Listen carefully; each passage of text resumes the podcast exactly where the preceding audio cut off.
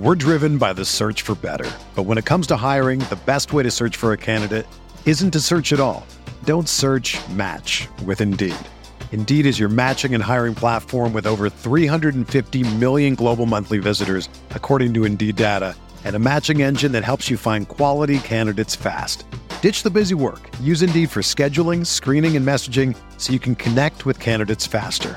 Leveraging over 140 million qualifications and preferences every day, Indeed's matching engine is constantly learning from your preferences, so the more you use Indeed, the better it gets. Join more than 3.5 million businesses worldwide that use Indeed to hire great talent fast. And listeners of this show will get a $75 sponsored job credit to get your jobs more visibility at Indeed.com slash BlueWire. Just go to Indeed.com slash BlueWire right now and support our show by saying that you heard about Indeed on this podcast. That's Indeed.com slash BlueWire. Terms and conditions apply. Need to hire? You need Indeed.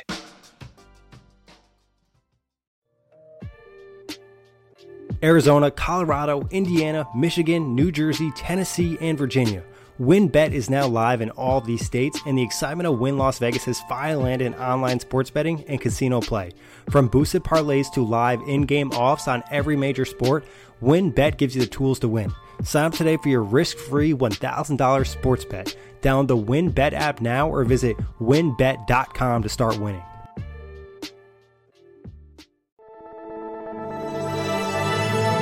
Blue Wire.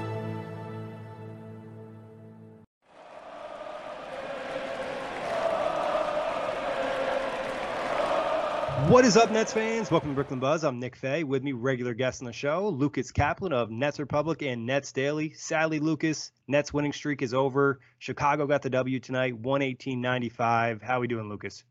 Doing pretty well. Uh, that was a game where you know you taste you taste it. Uh, uh, coming in having won five in a row, and that is a circled game in the schedule. Just that it's the hardest game in, in a string of maybe lesser opponents. Although the win over the Raptors was certainly very quality. And um, you just think, oh, if we somehow find a way to squeeze this out on a back to back, and it could be a turning point in an even longer winning streak. And when you play really well for three quarters, or at least stretches of three quarters, it makes it a little harder to swallow because you, you taste it a little. You smell the W, and then it just, you know, I think they ran out of gas. Yeah, and you felt like it's a close game. We have Kevin Durant, James Harden looked like he was kind of getting back in the groove in, in Toronto. And then just like you said, they run out of gas, they don't finish, they don't execute right, they don't play up to the standard in which you want them to play in the fourth quarter. Because like even if they lose the game and the Bulls hit like, you know, Zach LaVine crazy game winner, you feel, all right, whatever, like that's a loss. But this one it just kind of they let it go and the Bulls were able to capitalize. And we're gonna jump to that and plenty more, but you can find the buzz on all streaming platforms. Now, Lucas, what would you say is the number one reason the Nets lost this game?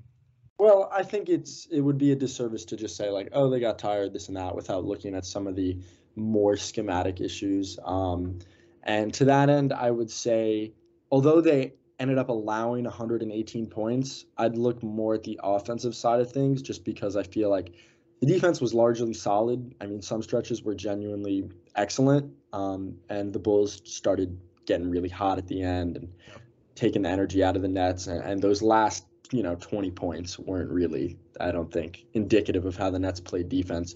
But offensively in the second half, it kind of started in that at the beginning of the third quarter. KD made a few tough buckets at the end of the third, and then it really continued with that no Harden, no KD bench unit in the fourth. It just was not as synergistic. Uh, it wasn't as free flowing, um, a little bit more cramped. Some of the spacing spacing issues that we've seen uh, came up again, and um, sort of just a lack of creation, uh, especially with that Mills, Harris, Aldridge, Bembry, Brown unit. I think. Um, yep. Yeah, the Bulls, to their credit, did an excellent job, really uh, locking down, clamping down, and just making all those actions harder and getting more physical with the Nets. And I think that last little raise of intensity that happens when you enter the fourth quarter of, an, of a tightly contested game. The Nets just couldn't meet the Bulls at that level.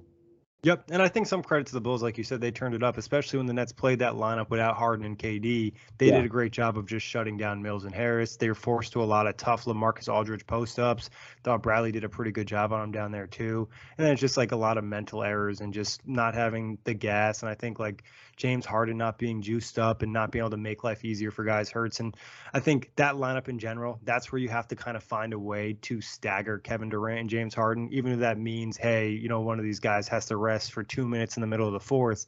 You just want to have one of the stars out there. And I think this is kind of the example of like, yeah, you miss Kyrie Irving because, you know, it's the second out of a back to back. One of your stars probably has juice and he'd be the guy that might drop 40 tonight, especially with you know the offense getting so stagnant. He's a guy that can just really create on himself. But the game was still winnable regardless. I think you just need to find a way to manage the minutes maybe a little bit better. I think guys were definitely gas in that fourth quarter, maybe leaning on you know a Millsap a little bit more, maybe playing Bembry more minutes or something along those lines. I think they just needed some more juice and some more hustle plays, and it just wasn't there. And like you said, the Bulls just turned it up, and the Nets didn't match.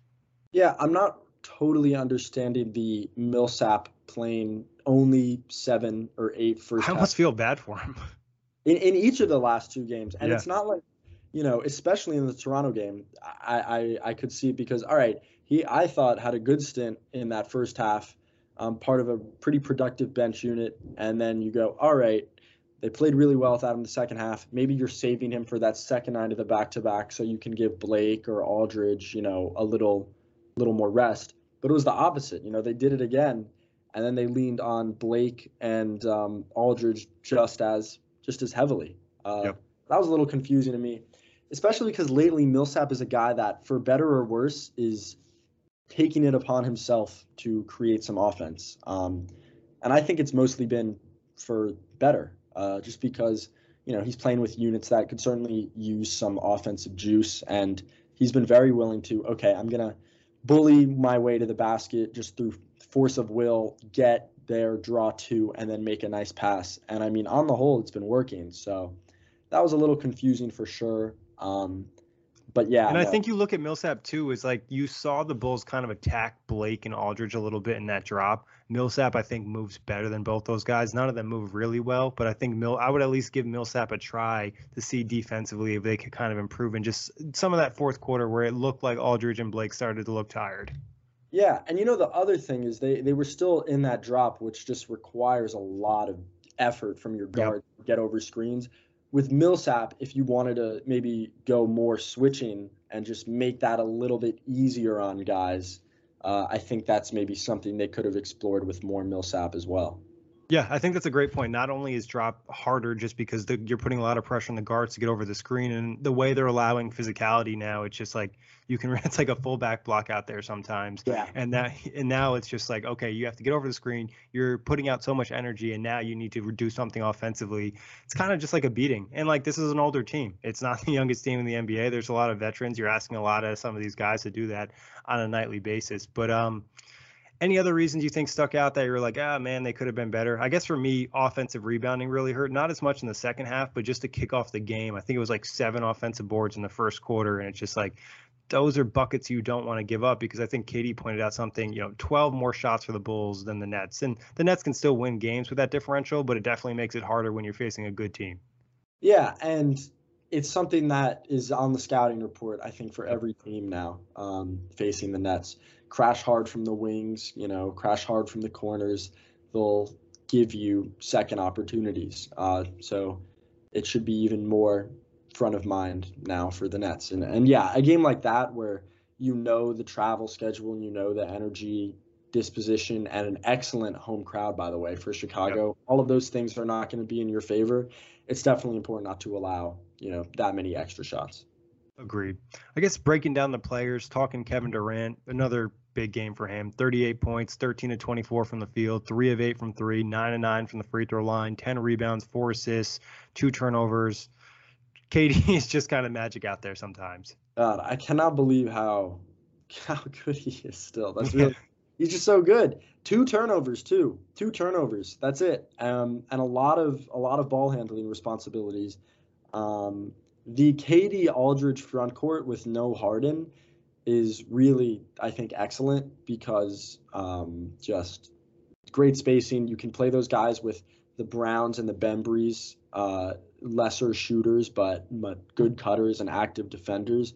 It just makes a lot of sense, and I think that was the unit that um, that really played well in that second quarter to close it out. Uh, no, he's just so he's just I said this I think with Matt Brooks on his podcast, but he's such he's an even better shooter this year. It feels like. Yeah.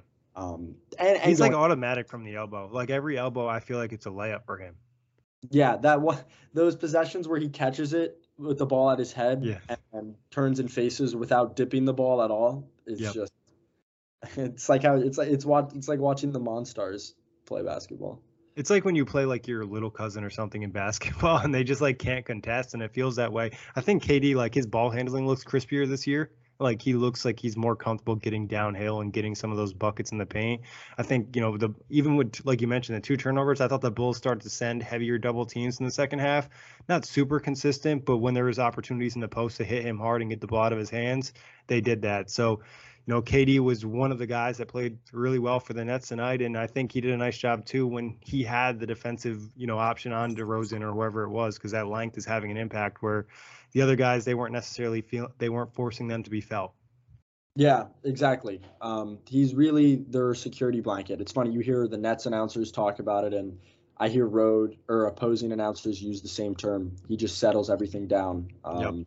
for them. He's really at this rate their only, you know, isolation score, and feels weird because I know Harden's numbers indicate that he's scoring well um, in isolation situations, but it just doesn't feel like that for whatever reason um, this year for him. And yep. uh, as you said, that uh, it's also an area where they miss obviously Kyrie. I mean, they miss him every game, but this game in particular, which was kind of a slog, and the offense gets a little disjointed in the second half, and guys are tired.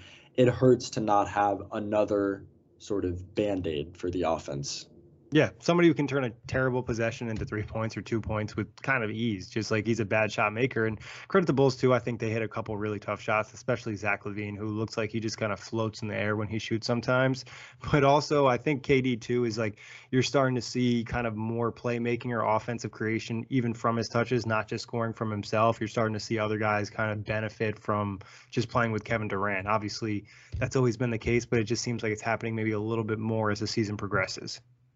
Yeah, his playmaking has been excellent um, this year. Uh, pr- probably an even greater, um, you know, an, an, even greater area improvement as well as the shooting. Um, it's just night and day when you look at him from five, six years ago on those OKC teams. Um, he's had so many plays this year now where he drives the baseline and then swings it not to the corner but to the wing to beat yep. the guy rotating down and when he posts up, it allows the Nets to explore a lot of different offensive options. You know, he's posting up on a guy that's always shorter than him, no matter who it is, and he can survey the whole floor.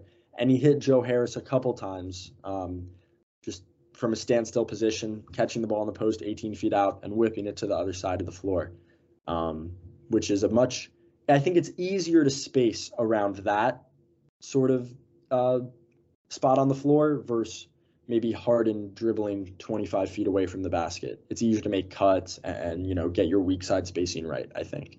Yeah, I think the defense has to make a quicker reaction because he's closer to the basket and he's just more lethal. You know what I mean? Like any mm second, you know, he's just a pop. So it's like if you're going to send a double team or whatever you're going to do, you better do it quick. And then it's kind of, it's, I think it's easier to react sometimes, like out of that movement. Yeah, that, that's a great point. I mean, Bruce Brown and Bembry those guys can follow their men to KD yep. A lot of the time. And I think that's a great point you say about the urgency of the doubles. Whereas, you know, when it's a guy driving in a straight line to the basket, there's more of a give and take. It's easier to, you know, shade over, play between yep. two guys. Whereas KD, it, it's code red. You know, you're either doing it or you're not. Yep. You're doubling or you're letting him play one on one, but you can't half ass it. Yep, that's pretty much it because he's going to make you pay either scoring or passing the basketball the way he's playing. I guess talking about one of the cutters who had a rough night tonight, Bruce Brown, all of eight from the field, all of one from three, one rebound, two blocks, two turnovers. What'd you think of Bruce tonight?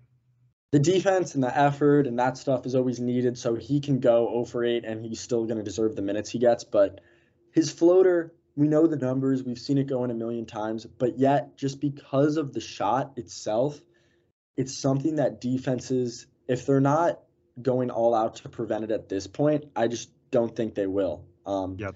I think defenses are just okay generally giving up that shot um, because you have to figure it's just a hard shot to make a lot of yeah. the time. It's it's it's and, a hard. Shot. And he shot. takes them out deep sometimes, and it's just like, damn, that's even harder.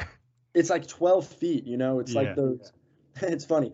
Joe Harris will take perfect form pull up jump shots from six feet away, and Bruce Brown will take those one foot push shots from like the yep. free throw line. Um, but yeah, no, and, and you see, he's their best role man, but he's really not because yeah, yeah. just being six four is so hard. Just that extra load time and that extra time it takes, that extra 0.5 seconds or whatever it is, makes such a defense uh, difference, you know, in the defense recovering. Um, so it's just it's hard to believe we haven't seen more of these types of games just just from his shot diet. I mean, they're all in the paint, they're all in that you know sh- like three to ten foot area, but he takes a lot of hard shots over outstretched arms. Yeah, of true centers. And also I think with the improved like physicality or the allowance of physicality, it's harder for him to get some of those free layups that he usually gets because now the defenders are just willing to kind of body bump him and his finishing package is okay, but it's not anything elite or anything like that. So, you know, offensively, it would have been nice to get a little bit more from Bruce, but like you said, defensively, still a lot of energy. Did a nice job just kind of getting in the body of Zach LaVine, different points in this game, who, like I mentioned before, is a really good player. We're driven by the search for better. But when it comes to hiring, the best way to search for a candidate isn't to search at all. Don't search match with Indeed. Indeed is your matching and hiring platform with over 350 million global monthly visitors, according to Indeed data, and a matching engine that helps you find quality candidates fast. Ditch the busy work. Use Indeed for scheduling, screening, and messaging so you can connect with candidates faster. Leveraging over 140 million qualifications and preferences every day, Indeed's matching engine is constantly learning from your preferences, so the more you use Indeed, the better it gets. Join more than 3.5 million businesses worldwide that use Indeed to hire great talent fast. And listeners of this show will get a $75 sponsored job credit to get your jobs more visibility at Indeed.com slash BlueWire. Just go to Indeed.com slash BlueWire right now and support our show by saying that you heard about Indeed on this podcast. That's Indeed.com slash BlueWire. Terms and conditions apply. Need to hire? You need Indeed. Moving over to Blake Griffin. You know, quiet night for him after a really nice game against Toronto. Two points, one of five from the field, 0 4 from three, 0 2 from the free throw line, seven rebounds, four assists one turnover. What'd you think of Blake Lucas?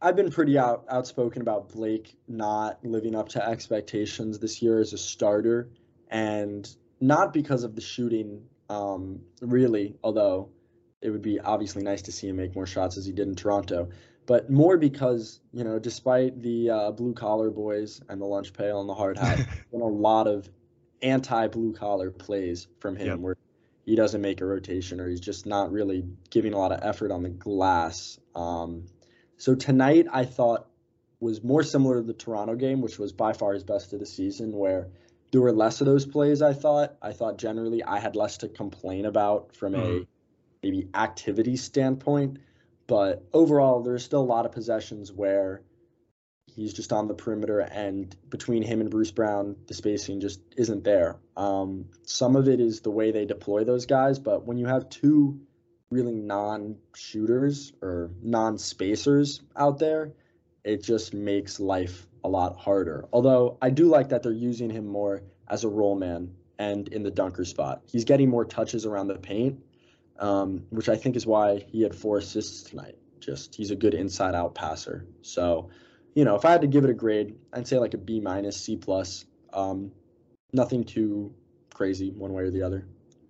Yeah, and I think that's a great point. I brought it up on I think the most recent buzz and one before that is just like he needs to take advantage of some of the free shots he gets inside the paint. You know, you saw like a lay-in tonight or got to the free throw line. I think that's just at least providing some type of offensive value because the shot is so inconsistent. Like you mentioned, I think again some of the better teams they kind of take advantage of Blake and Bruce Brown on the floor, whereas again some of the bad teams they're just going to be out to him like even you know some of the younger players. What was it a game against the Hawks where the guy came off of Blake to or came off of KD yeah. to help on Blake's three? Like that's not always going to happen, especially against some of these veteran teams. And I think um, Vucevic playing really bad too made Blake's game look a little bit better. Like if Vucevic was playing like his normal self, like we saw last year, maybe you know you don't feel as good about it. But overall just kind of did his normal thing. It's like you know his limitations at this point, and like you just hope that he can knock down a few threes in the game. Yeah, you hope that he has five or six plays that are genuinely impactful and that yep. the rest of the time he's not screwing up. And today, I don't think he had too many screw ups. I think I noticed one or two times where he didn't get in rotation or, or something like that. But there were almost none of the five, six, you know, impact plays. And so yeah. when that happens, it's just like he's just kind of there. Exactly. Because then there's some plays where like DeMar DeRozan hits him coming off of the screen downhill, hits him with a Euro step, gets an easy basket just because like it's Blake Griffin. It's not any type of rim protector type guy. Right, and it's hard. It's hard to even be mad at Blake for that. You know, he's giving an effort. He's in position. That's just yeah. not really. That's just not really his strength. And I thought the Nets' activity on ball and getting over screens was a step down. Um, and I think part of that is you know just dead legs back to back. Um, yep. They did have that stretch though in the second quarter where like they were it wasn't even the getting over screens, but they were just like flying around and help and getting their hands on balls and contesting shots. Um, yeah, I think in that second quarter there was good help. You forced a lot of turnovers, just active hands coming in from the help, forcing the steals, getting some transition buckets. I think they won the second like 30 to 16. It just yeah. like then the Bulls tightened up their game in the third quarter. The Bulls kind of almost did what the Nets did against the Raptors, and like they came out in the third quarter really strong, set things up, and they didn't dominate the third, but they at least got their groove right, and that ended up helping them in the fourth. But moving over to Joe Harris not a crazy game for him. Not a bad game either. Nine points, three of seven from the field, three of five from three, five rebounds, two assists, one steal, one turnover. I mean, the biggest takeaway for me is just the continued confidence from three. He's getting back to his normal groove, and that's just going to be a crucial thing the entire season. Yeah, for sure. Um, he is is looking more like himself from three, and you know we're expecting the ball to go in, and, and you yep. know just stuff like that. But um, the one thing I would say is that it's on a night like this, um, it's it's hard for him to play 34 minutes and get seven shots. I mean, I know he doesn't have a lot of creation ability, um, and I know maybe his driving to the basket has been less than stellar this year, but one shot every what is that five minutes is is not ideal. I think, um, and it's hard because right now the Nets offense isn't as you hope this is not the final product. You hope this is not as gelled together as they're going to be. Um, but the Nets just don't really have a lot of ways to get him going. You know, it's kind of by happenstance. Uh, yeah. Kind of flow of the offense. And as we know, Joe's not a guy to press the issue. And this is a game without Kyrie and you know all the other factors we've talked about. You almost wish you could rewire his brain to be a little bit more. I'm getting mine tonight, but that's yep. not that's not what makes Joe Harris Joe Harris. So. Yeah, and I think like we've mentioned a lot during the season, like James Harden's better, Joe Harris is getting more open threes. It's just really that simple because he's getting more paint touches. And I think one thing I'd like to see from Joe, like you said, kind of rewire him, but just get a couple more of those elbow jump shots. Like I think we saw two against the Raptors that went down. Like just a something to create a little bit of offense at times can be something rather than nothing. And especially considering like you know, I'd rather see Joe probably take a mid-range jumper than Bruce Brown take a three. Yeah, I exactly. And um, I'd rather even, you know, if Bruce Bro, Bruce Brown's floater isn't falling, curl Joe Harris off even more like short curls, you know, yep. that, that that end him up like you said at 15 feet rather than 22. Uh, especially when he looked really nice shooting the ball today, three of five, uh, some contested threes, and you know, of his O, so he was O of two from two. I remember one of those was a pretty strong take, and he ended up getting a good look yep. with his right hand on the left side of the basket, and it just kind of rimmed out. But I was like pretty happy with that look, and you know he smacked his hands in frustration because you know he thought it was one he should make, and and I agreed. Um, so you just like to see more of that. Like at this point, when the offense is sluggish and you know you're getting turnovers or just tough possessions, I don't care. I really would like him to take a bad shot. You know, try to force the especially issue. when he's out there without the stars. Especially, and because he he can get by guys pretty you know, I think more than people realize. Uh, His first step really is not that slow. that one on the shot clock violation where he ended up missing the finger roll, but he had a jab step and like got right by Javonte Green. I'm okay with him doing that a little more, you know? I'd like to see him fail at that a little bit more, if that makes sense. Yeah, I think so, especially with the limited options at times. Like in the lineup when he's playing with Mills, Aldridge, and Bembry, and either Carter or Brown, like who else is really creating much? It's just a lot of guys running off screens or LaMarcus in the post. So what's the worst that can happen? And I think that's kind of one of the next levels for Joe Harris as a player. Is just kind of having like the counter to the three point shot, and then also teams have done a better job taking away the drive. So it's like getting that mid range or that in between as something. But moving on from Joe, James Harden played really well against the Raptors tonight. Not as much, not a great game, not a terrible game. 14 points, 4 of 11, 3 of 7 from 3, 3 of 3 from the free throw line, 8 rebounds, 5 assists, 1 steal, 1 block, 4 turnovers out of all the Nets, I would say he started to look mentally gassed the most. Yeah, I would agree. And it's also weird to see him play 34 minutes and take 11 shots with only three free throw attempts. Yeah. So I want to say that is equivalent to, you know, a whole nother shot attempt. That's 12 shots, essentially. Yep. For, um, and there are times where he still just looks passive and, and a reminiscent of, you know, post trade last year, James Harden. Like, I don't know if you remember that play where I think it was off a closeout or something. Bruce Brown was kind of standing under the rim and he wanted to pass it to him in the air until the last second when he decided to go up with it and he missed yep. layup. It went in around. That's that was very telling to me. Not because I thought it was it was a bad player, this or that. Like, you know, he thought the defender was going to commit to him. But it seems like he's still just very much in a passive mindset and you know that could be for a number of reasons you know all the chatter surrounding him but when he's only taking 12 shots and over half of them are threes that's just not a lot of paint pressure yeah, I agree, and I think that's what really stuck out against the Raptors is you had all that paint pressure, able to generate more offense and make life easier for other guys. And he just, I think, probably some of it being gas, some of it just being the confidence type of thing. But that's a great point on that play because that's a layup you want to see him hit. I think KD ended up missing a layup on like the next possession, and that's just kind of how runs start for the other team at different points, and they get some confidence. And it's like, all right, that's four points we should have had. You're going to miss out on that, and you know, the nights that James Harden doesn't play well or is not a true offensive force, it's just going to be harder for the Nets to win with this roster unless, you know, one of the role players is stepping up and having a big game. You know, KD obviously did his job, but LaMarcus put up 19, but you didn't really get much between Joe Harris and Patty Mills. You'd probably want a little bit more scoring to have a chance to win against a good team. Yeah, no. Combine, you know, when Griffin, Brown, and Mills combine for seven points, adding adding zero from you know Millsap and and only seven shots as we said for Joe Harris. It's just hard uh, when Harden is only you know taking 12 shots and scoring 14 points.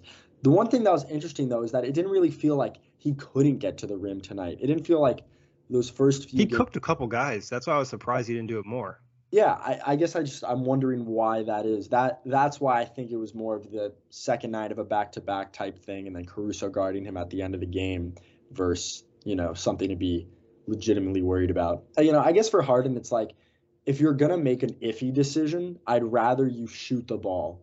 You know, yeah. I'd rather me be like, eh, maybe you should have passed that, versus me being like, eh, maybe you should have shot that. Um, but again, you know, that, that's not the first time I've said that with Harden. And I guess at the end of the day, that's what makes him such an amazing offensive engine. So it's hard to complain. But it's funny. The the recurring theme of this so far is I guess I just wish guys would force it, force the issue a little more, which is normally not something you'd say.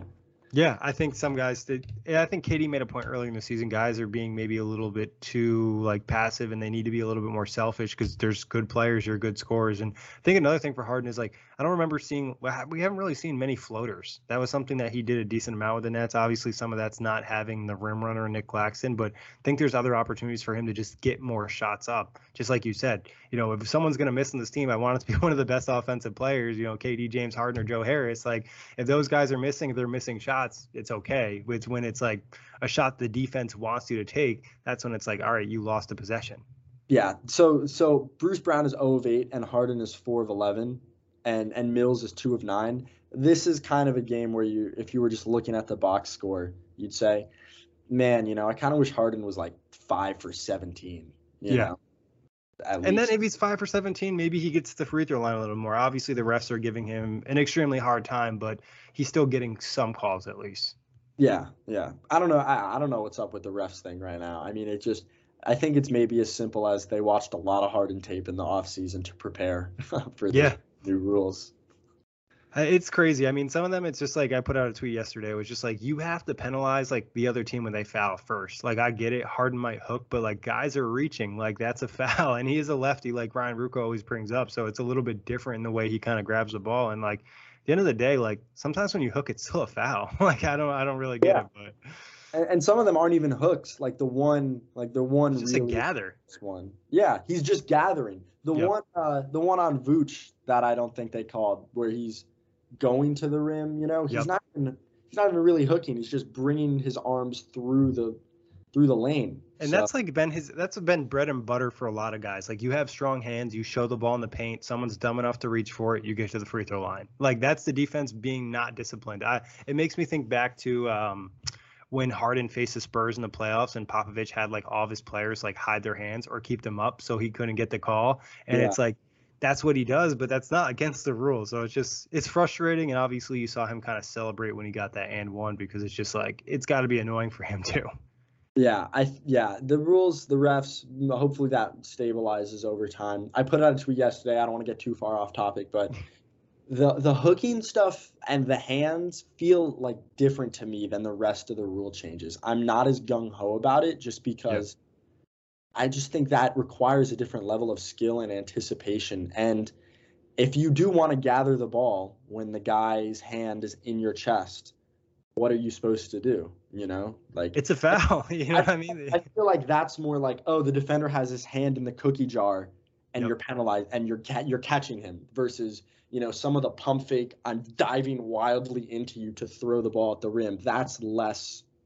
That's less natural to me. But yeah, you know, we'll see. Harden will figure. It's like a, uh, kind of like the idea of a rip move. If you could, if if you could never get that call, then like, why would you? You know what I mean? Like it's it's the yeah. same type of thing. Hand on the chest, it's a it's a foul. Like you're gonna call it, then you should call it.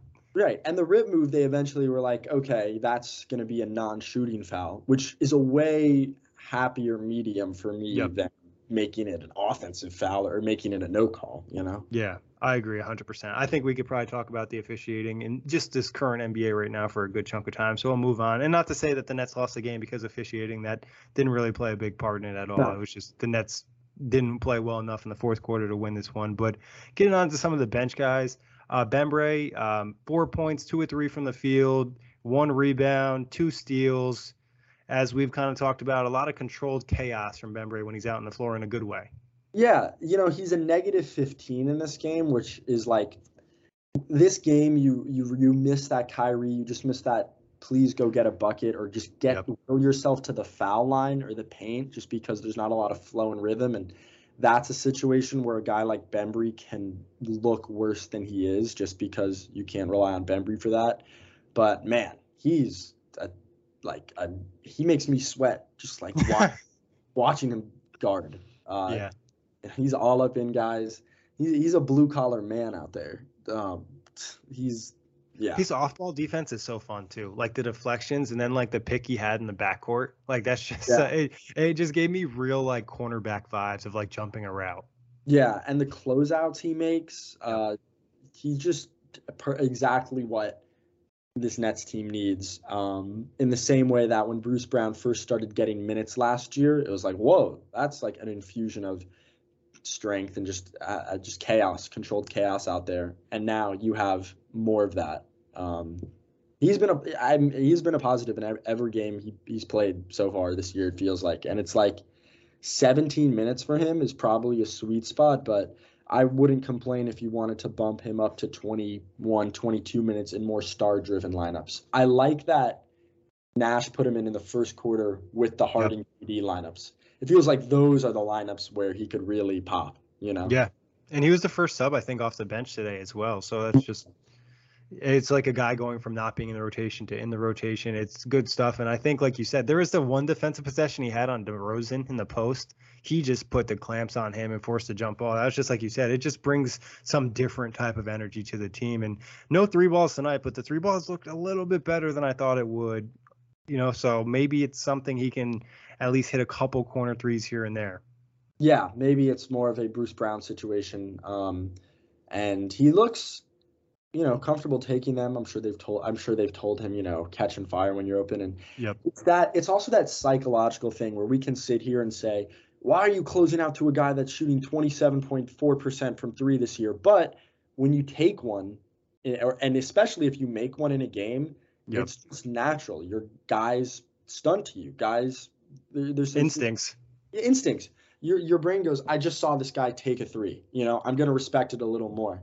Yep. And that's when he's really good driving to the rim. You know, against any sort of closeout. It doesn't even need to be a hard one. He's really explosive getting from the rim, getting from the three point line to the rim. So, yeah. Yeah. He does a nice job of just uh, attacking the open space and just like hitting the rim at a nice angle where he has a chance to finish. He had that nice finish in the first quarter, maybe it was the early second quarter, in the first half for sure. So I really like the way he's playing, giving him that extra energy.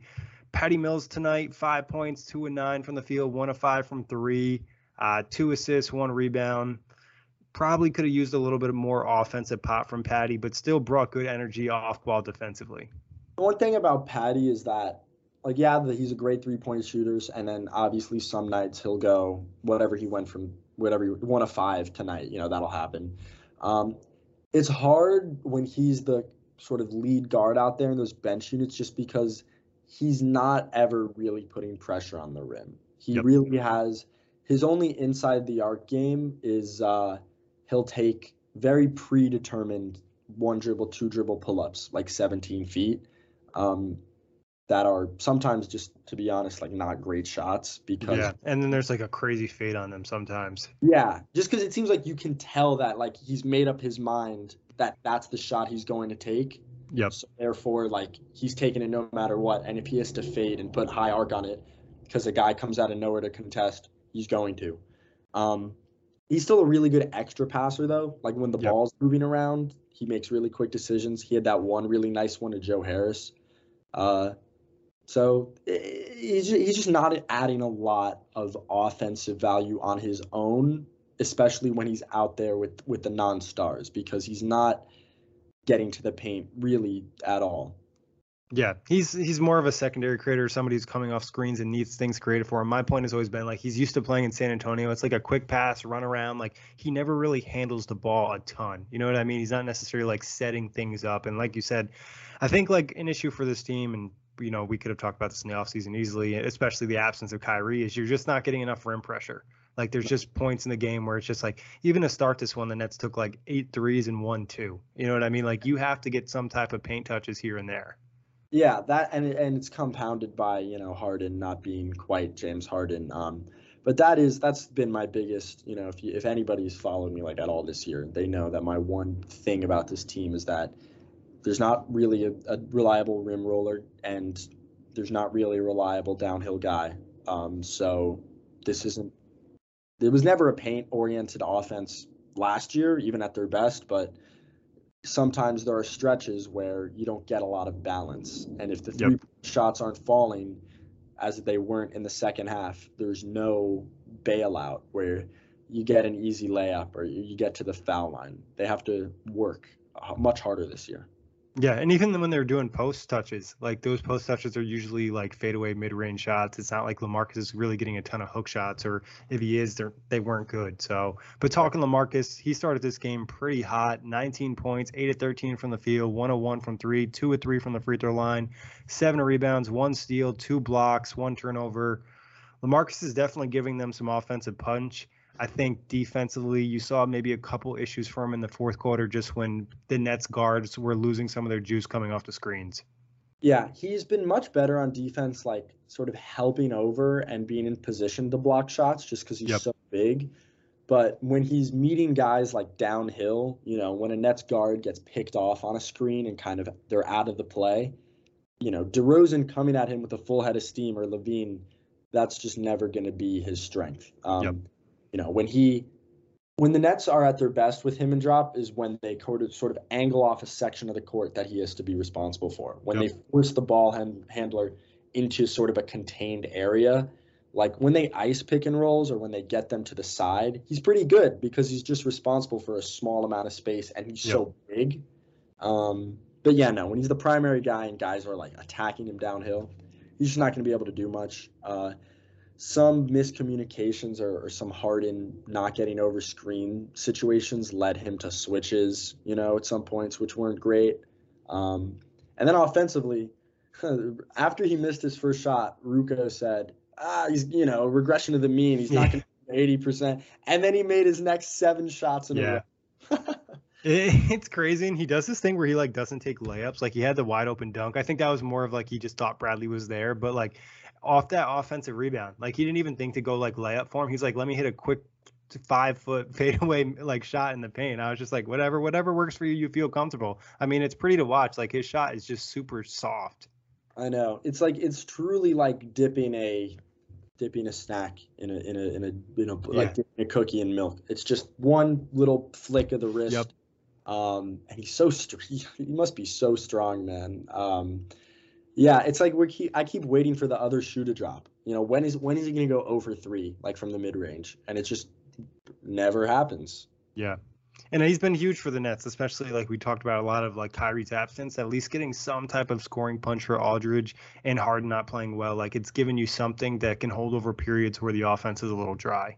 Yeah, it does feel like more of that like you don't want to rely on it, but it, it's a boost. And I think we saw that in the fourth quarter, at the beginning of that fourth quarter, where it was no Harden, no KD, and they were like, "All right, let's post LaMarcus up." And the Bulls, I think this was smart. The Bulls, to their credit, said, "We're not doubling. We're not giving Bembry and Brown opportunities to cut behind us or Mills to relocate. Like, we're just going to make Aldridge score and take tough turnarounds." And that's when it sort of showed up, like you can run an offense through him at times, but he can't be the offense. Yeah, and, and it has to be against lesser teams. Like when yeah. you're playing the Pistons or something, I think that's a lot easier because they're just going to make some mental mistakes and it's going to give you some easy buckets. Where like you're facing a team like, excuse me, uh, the Bulls like tonight, they're just going to be able to handle a little better. And I thought Bradley did a nice job in the fourth quarter too, just like muscling him up. And Bradley, and that wasn't like a, and and that is a good point because Bradley's not a guy you go at. You know, he's a legit. Yeah. He's a, he's an NBA caliber defensive center who's. That's the reason he's still in the NBA. Yeah. Right. That's his calling card. So it's not like you know. I think I'd feel a little better about it if you're like, oh, LaMarcus, he's being guarded by Josh Jackson or, or, or someone on the Pistons that he can really back down. You know, that's you're not necessarily matchup hunting. So. Yep. Yeah, it's like you'd like a little more creativity for the Nets to try to get him in more of an advantage position, either just better position in the post or just like try to get him that mismatch. But they also just lack the ball handlers with that unit when the stars aren't out there. Yeah, it's like even you could say, hey, Patty and LaMarcus go pick and roll, pick and pop, but like if that's the base of your offense, Patty's not a rim pressure guy, and you know LaMarcus isn't rolling, so it's much easier to make sure that doesn't kill you. Where if it's sort of a scrambled possession or a second side action and Patty comes off a screen and then LaMarcus pops and it's much more organic like that, yep. you feel better about it. But it's not a play where you can be like, all right, Patty, get the ball, get to the side, LaMarcus, go set the screen. You know, everybody's ready for this action. Yeah. And I think that's like where they're missing that, you know, potential backup offense runner. You know what I mean? Just that traditional point guard to run the show. Because Patty's not that guy. He's a scorer. He's more of that like microwave X factor trying to pop. They need somebody who can just like run the second unit if they need James Harden to get a rest or KD to get a rest, and they just don't have that player. Right. No, it, Patty's a little bit more of this is this is gonna sound some sort of way, but he's more of the Mike James mold, where uh, he's obviously a better player and a better scorer. Yeah. Thankful to have him on this team, but you're not getting paint touches and ends and offense sort of managing abilities. You know. Yeah. It's more scoring. I mean, even I think Mike James might. I'm not really a big Mike James guy. Jack gives me a hard time for it, but uh, I think even Mike James probably handles the ball a little bit better in terms of like not applying rim pressure, but just kind of creating things where yeah. Patty doesn't seem as interested in doing that. No, no. Patty's touches are short, which I think yep. is very Spursian. Um, yep. But he because they're short, he's not weaving his way through pick and rolls and like making third and fourth reads. It's like catch and shoot three, off the dribble three, two dribble pull up, and sometimes you know he'll he'll attack a closeout and then make an extra pass. Yeah, that's about it. Lucas, anything on Jevon Carter or Paul Millsap? Obviously, didn't neither guy played big minutes. No, I don't. You know, Carter. If you're playing Brown and Bembry, it's like it's almost redundant. Um, and Carter is, isn't one of those guys where he's going to set up the offense. He's more just he makes some nice passes in in scramble situations and he moves the ball, but you know, again, he's not a guy that you trust to set up an offense. And I, I think we already talked about Millsap a little bit, but yeah, it's just weird. It's yeah, he's I don't know. I, I'm on the Paul Millsap train. I think he's been nothing less than good, fine, more than serviceable in his minutes, and and I think he could be better if he actually had like minutes to play. Like just imagine playing five to six minutes a game. Yeah, it's hard for him, and it makes like if he goes one for three or zero for two, it makes his numbers look a lot worse. Whereas, you know, if he's getting a little bit more playing time, he has more opportunities to impact the offense. I mean, before it was more like, man, Blake isn't giving them anything. Why not put Millsap in? But even without a lot to complain about with Blake, I just feel like Millsap is is better at, which I didn't expect to say, but better at creating offense for others.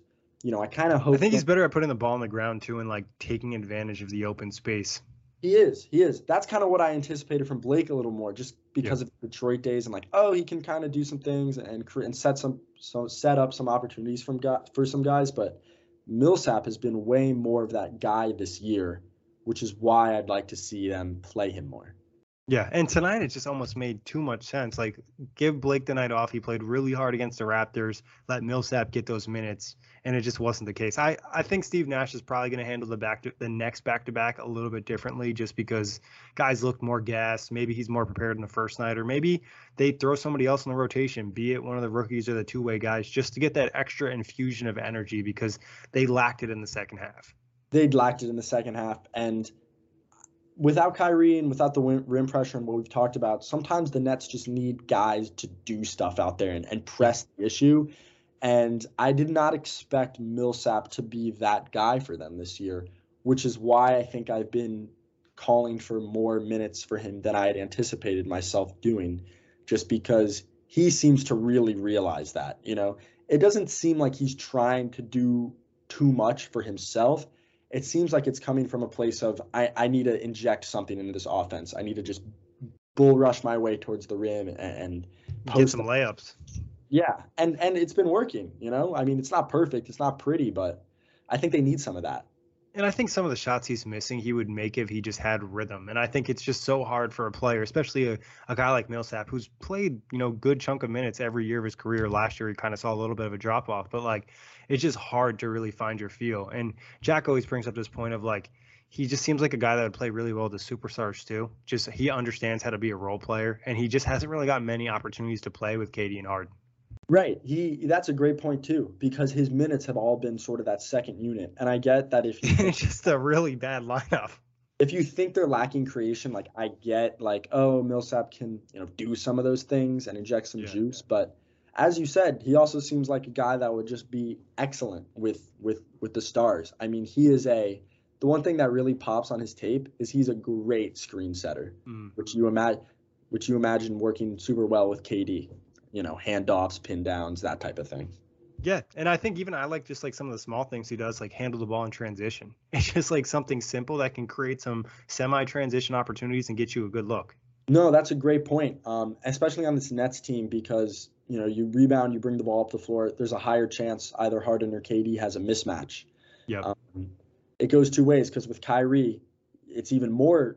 You you have an even greater chance that one of those three guys has a mismatch and and now you need to be even faster because you only have two sort of mismatch hunters. But and yeah, then it puts more pressure on the opposing team to get back in transition instead of being able to just murder the boards.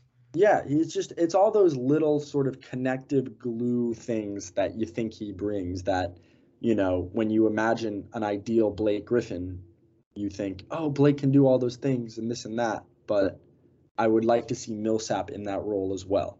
Yeah, and I think given both guys are so old and at this point in their career, it just makes sense for Nash to kind of try to utilize different ones on different nights. Like that's what I just that's what I envision going into the season. Like, all right, you know, we have a lot of bigs. Obviously, Clax is out right now, but just give guys the night off so they can stay fresh, and then play somebody else who they can just burn out on that night, and then the next opportunity they're good to go. Yeah, I like that more than the Millsap is getting five minutes tonight or seven, yeah. eight minutes. You know it's just it's really hard for you know obviously you played a lot of basketball just like trying to find a rhythm in like such a short stint it just doesn't really work for you yeah and, and he's not touching the ball a lot so yep. so on top of that so the three pointers the shooting is even harder because you're colder you're not in a rhythm and you're not really getting that those touches so yep. yeah i'm kind of interested to see what happens with him throughout the rest of the season but lucas anything else you want to touch on from this game Uh, I don't think so. I agree with you though. It doesn't feel like Millsap is just going to be an eight-minute guy the whole season. That just kind of doesn't feel like why they signed him and this and that. So, but other it could be that, like similar to Bruce Brown last year. Maybe Nash finds his role later in the season. Right. Yeah. And maybe. Yeah, this season is far from over. You know, you never know what's going to happen. Maybe Kyrie comes back and Millsap is a really great fit with him. You know, there's a lot of possibilities. So, other than that, I don't have too much to say about this game. Um, it, you know, it's hard to feel too bad about this one just because we saw a juvenated or, or a, an energetic Nets team play really good defense for large stretches of the game against a pretty quality opponent. Um, yeah. You know, moral victories are whatever, but early in the year, back to back, two good teams, cross country, you know, travel or international travel, I should say. Yeah, it, it, this one's a wash. You know, you win the next game, you win the next two games. This one hits the rear view mirror really quickly. You know what I mean? Exactly. And I think you've made a great point. The first 20 games of the season, I think some of these games aren't going to they're not really real res- results almost like some of this is just like hey the nets aren't conditioned. Like james harden is gas he's not playing well if he plays better maybe they have a chance to win or just different opportunities like that. And you know like you said they beat orlando on wednesday they feel good about it. The bulls are a good team they're going to i think the bulls are going to be more hyped up for a matchup against the nets early in the season to kind of prove themselves rather than the nets like oh we need to beat this up and coming bulls team. Yeah and i think you could tell that by the crowd tonight which yep. was excellent, by the way. That was a like it was a great atmosphere for that game. Super fun. So yeah, it really was. I mean, they had a lot of noise early on too. Like it wasn't even just like late in the game, but then towards the end of the game, it just got hot for like even the most basic things. Like even Vucevic missing, you heard them.